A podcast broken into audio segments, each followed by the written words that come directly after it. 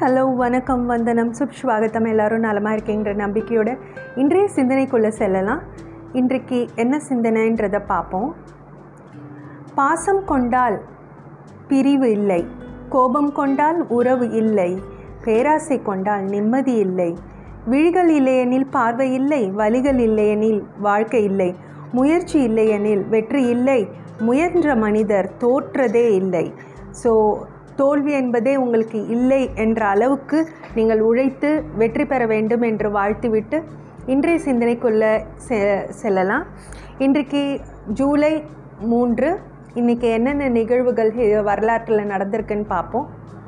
ஆயிரத்தி தொள்ளாயிரத்தி எழுபதில் பிரிட்டானிய விமானம் எஜபானியா மலையொன்றுடன் மோதியதில் நூற்றி பதிமூன்று பேர் உ- கொல்லப்பட்டனர்.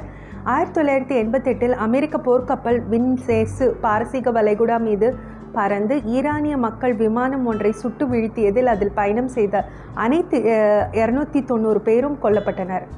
ரெண்டாயிரத்தி ஆறில் பூமியிலிருந்து வெகு தொலைவில் ரெண்டாயிரத்தி நான்கு எக்ஸ் பி ஃபோர்டீன் என்ற சிறுகோள் பறந்தது அவதானிக்கப்பட்டது. ரெண்டாயிரத்தி பதிமூணு எகிப்தில் இடம்பெற்ற இராணுவ புரட்சியை அடுத்து அரசு தலைவர் முகமது முர்சி இராணுவத்தினரால் பதவியிலிருந்து அகற்றப்பட்டார்.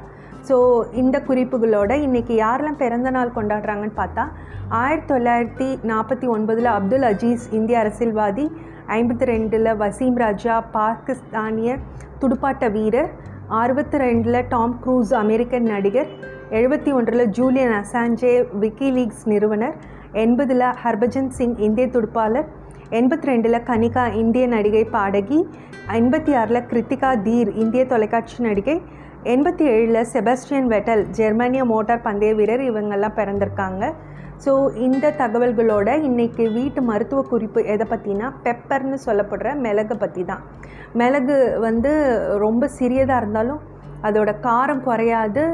மிளகாய்க்கு ஈக்குவலாகவும் அதுக்கு மேலேயும் நல்ல காரத்தன்மை கொண்டது. அது மட்டும் இல்லாமல் இது மிளகாய் போல் அல்லாமல் அல்சர்லாம் கொண்டு வராது. இது புண்ணை ஆற்றக்கூடியது இந்த பெப்பர் தான் நம்ம வந்து பழங்காலத்தில் நம்ம முன்னோர்களால் உபயோகப்பட்ட பொருள் உபயோகிக்கப்பட்ட பொருள். ஒரு மிளகு இருந்துட்டு இருந்தால் பகைவன் வீட்டுக்கும் போகலாம் வாய்க்குள்ளே போட்டுட்டு போனால் பகைவின் வீட்டுக்கும் போகலாம் இல்லை வியாதி இருக்கவங்க வீட்டுக்கும் போகலாம் நம்மளுக்கு வ வியாதி அண்டாதுன்னு சொல்லுவாங்க. இப்போ கூட கொரோனா காலத்தில் மிளகை வந்து அரிசியோடு சேர்த்து வாயில் போட்டு மென்னுட்டு இருந்தால் அந்த கரோனா வைரஸே அண்டாதுன்னு சொல்லி குறிப்புகள்லாம் நம்ம வாட்ஸ்அப்பில் நிறைய கேள்விப்பட்டிருக்கோம் வந்து வரதை. இது வந்து புற்றுநோய் தடுக்கக்கூடிய எதிர்ப்பு ஆற்றல் இதில் வந்து நிறைய இருக்குது vitamin C vitamin A flavonoids carotenes anti ஆக்சிடென்ட்ஸ்லாம் இருக்குது செரிமனத்திற்கு ரொம்பவே உதவுது. சொல்லப்போனால் இந்த பெப்பருக்காக தான் இந்த மிளகு வந்து அடையிறதுக்காக தான் இந்த பிரிட்டிஷர்ஸ் வந்து பண்டமாற்று செய்து அந்த பெப்பர்லாம் நிறைய விளைஞ்சிருக்கு. கேரளாலேயும் இந்தியா ச சதர்ன் இந்தியாலேயும் சொல்லிட்டு நம்மளெல்லாம் வந்து சூழ்ந்து அதுக்கப்புறம் தான் நம்மளை நாட்டையே அபகரிச்சுட்டு போனாங்க.